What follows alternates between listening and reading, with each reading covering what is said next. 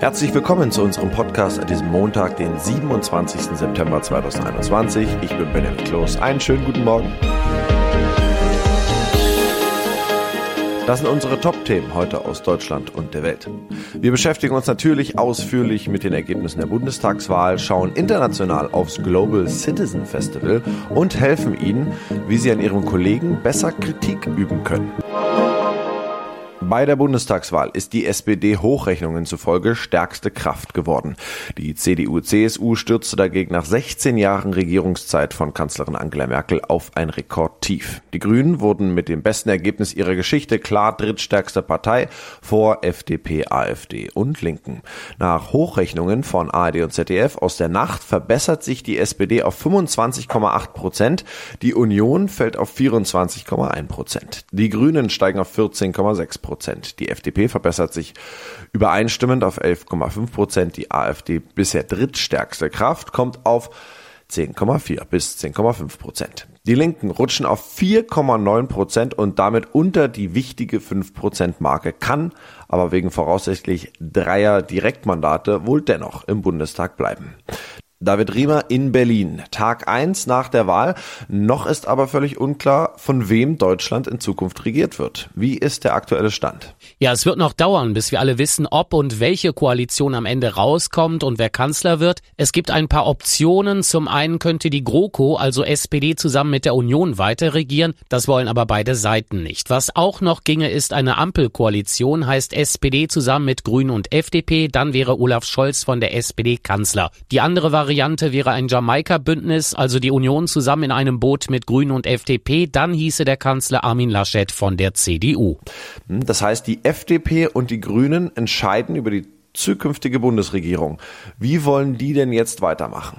Also FDP und Grüne werden wohl vermutlich erst einmal unter sich bleiben und miteinander sprechen. Diesen Vorschlag hat jedenfalls FDP-Parteichef Lindner den Grünen unterbreitet und am Abend hat er dazu Folgendes in der Berliner Runde gesagt. Dass also Grüne und FDP zuerst miteinander sprechen, um dann all das, was danach kommt, zu strukturieren. Grünen Spitzenkandidatin Baerbock sieht das auch so, weil äh, die nächste Bundesregierung, die muss eine Klimaregierung sein. Das ist der klare Auftrag nach dieser Wahl. Unklar stand jetzt, mit welchem Partner an der Seite Seite machen es Grüne und FDP mit der Union oder der SPD. Was haben die beiden Kanzlerkandidaten von SPD und Union, Scholz und Laschet, am Abend dazu gesagt?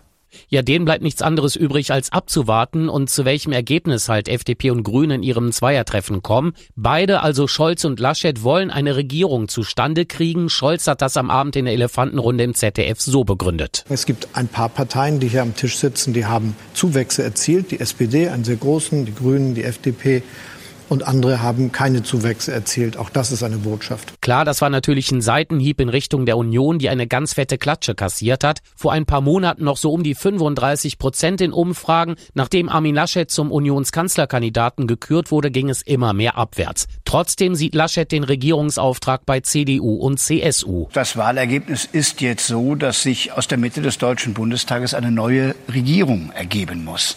Das hat uns der Wähler aufgetragen. Grüne und FDP sitzen jetzt aber am längeren Hebel. Beide Parteien entscheiden, mit wem sie regieren wollen, um für sich halt am Ende auch am meisten rauszuholen. Und damit entscheiden sie zwangsläufig auch, wer Angela Merkel nach 16 Jahren im Kanzleramt ablösen wird. Die Grünen und die FDP werden also als Duo quasi zu den Königsmachern. Und wie lange werden das Sondieren und die anschließenden Koalitionsverhandlungen dauern? Ja, dazu haben beide Kanzlerkandidaten von Union und SPD am Abend auch etwas gesagt. Olaf Scholz von der SPD strebt das hier an. Ein genaues Datum zu nennen wäre absurd, aber es muss schon so sein, dass ich, dass wir alles dafür tun, dass wir vor Weihnachten fertig sind ein bisschen vorher wäre auch noch gut. So sieht das auch Armin Laschet von der Union. Wenn es nach ihm geht, soll eine neue Regierung sogar noch schneller stehen. Aber das hängt natürlich ganz von der FDP und den Grünen ab. Es werden verdammt schwierige Verhandlungen. Das steht auf jeden Fall jetzt schon fest. Es wird voraussichtlich zum ersten Mal seit den 50er Jahren ein Dreierbündnis im Bund geben. Wie realistisch sind denn da die Ampel oder Jamaika? Also das ist zum jetzigen Zeitpunkt ganz, ganz schwer zu sagen, weil eben drei Parteien an einem Tisch sitzen mit Grünen, FDP und der SPD oder auch der Union. Da wollen alle möglichst viel einbringen und sich wiederfinden in einem Koalitionsvertrag, der dann am Ende bestenfalls rauskommen soll. Da geht es zum einen um Inhalte, aber natürlich auch um Ministerposten. Klar, solche Verhandlungen mit drei Parteien sind viel, viel schwerer als Verhandlungen mit nur zweien. Völlig unklar, was was und ob da am Ende überhaupt eine Koalition bei rauskommt. CDU, CSU sind nach 16 Jahren Regierungszeit von Kanzlerin Angela Merkel auf ein Rekordtief abgerutscht.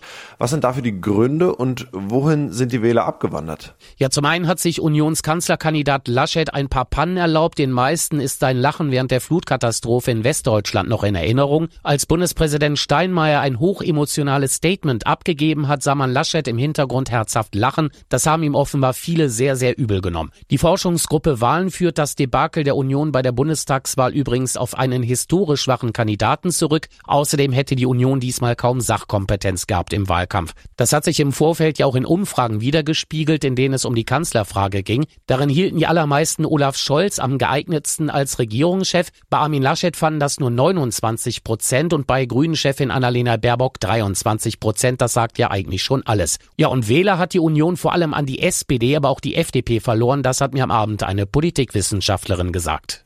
Bei der Bundestagswahl hat es schwerwiegende Pannen in Berlin gegeben. Wie ist da der aktuelle Stand? Ja, der Bundeswahlleiter will einen detaillierten Bericht von den Verantwortlichen hier in der Hauptstadt. Hier haben einige Berliner in einigen Wahllokalen bis 20 Uhr ihre Stimmen abgegeben. Offiziell hätte um 18 Uhr ja Schluss sein müssen. Zu diesem Zeitpunkt gab es aber zum Teil noch richtig lange Schlangen vor den Wahllokalen und zwar weil Stimmzettel fehlten. Ja, und die Wähler konnten so über ihre Handys natürlich erste Prognosen sehen, bevor sie überhaupt ihr Kreuz gemacht haben. Die Berliner Landeswahlleiter Ministerin erwartet dadurch aber keine Verzerrung der Wahlergebnisse. Was ist aus der Kandidatur des umstrittenen Ex-Bundesverfassungsschutzpräsidenten Hans-Georg Maaßen für ein CDU-Direktmandat geworden? Ja, damit ist er gescheitert. Maaßen hat im Südthüringer Wahlkreis rund 22 Prozent der Erststimmen gewonnen. Sein SPD-Kontrahent, übrigens der Olympiasieger und Ex-Biathlon-Bundestrainer Frank Ulrich, hat sich das Direktmandat mit fast 34 Prozent der Erststimmen gesichert. Maaßen war in Südthüringen ja zum CDU-Kandidaten gewählt worden, nachdem der bisherige CDU-Bundestagsabgeordnete dort im Zusammenhang mit der sogenannten Maskenaffäre seiner Ämter niederlegen musste. Maaßens Kandidatur für die CDU stand von Anfang an massiv in der Kritik, auch innerhalb der Union. Ja, die AfD ist in einigen Ländern Ostdeutschlands stärkste Kraft geworden. Wie sehen die Ergebnisse da konkret aus?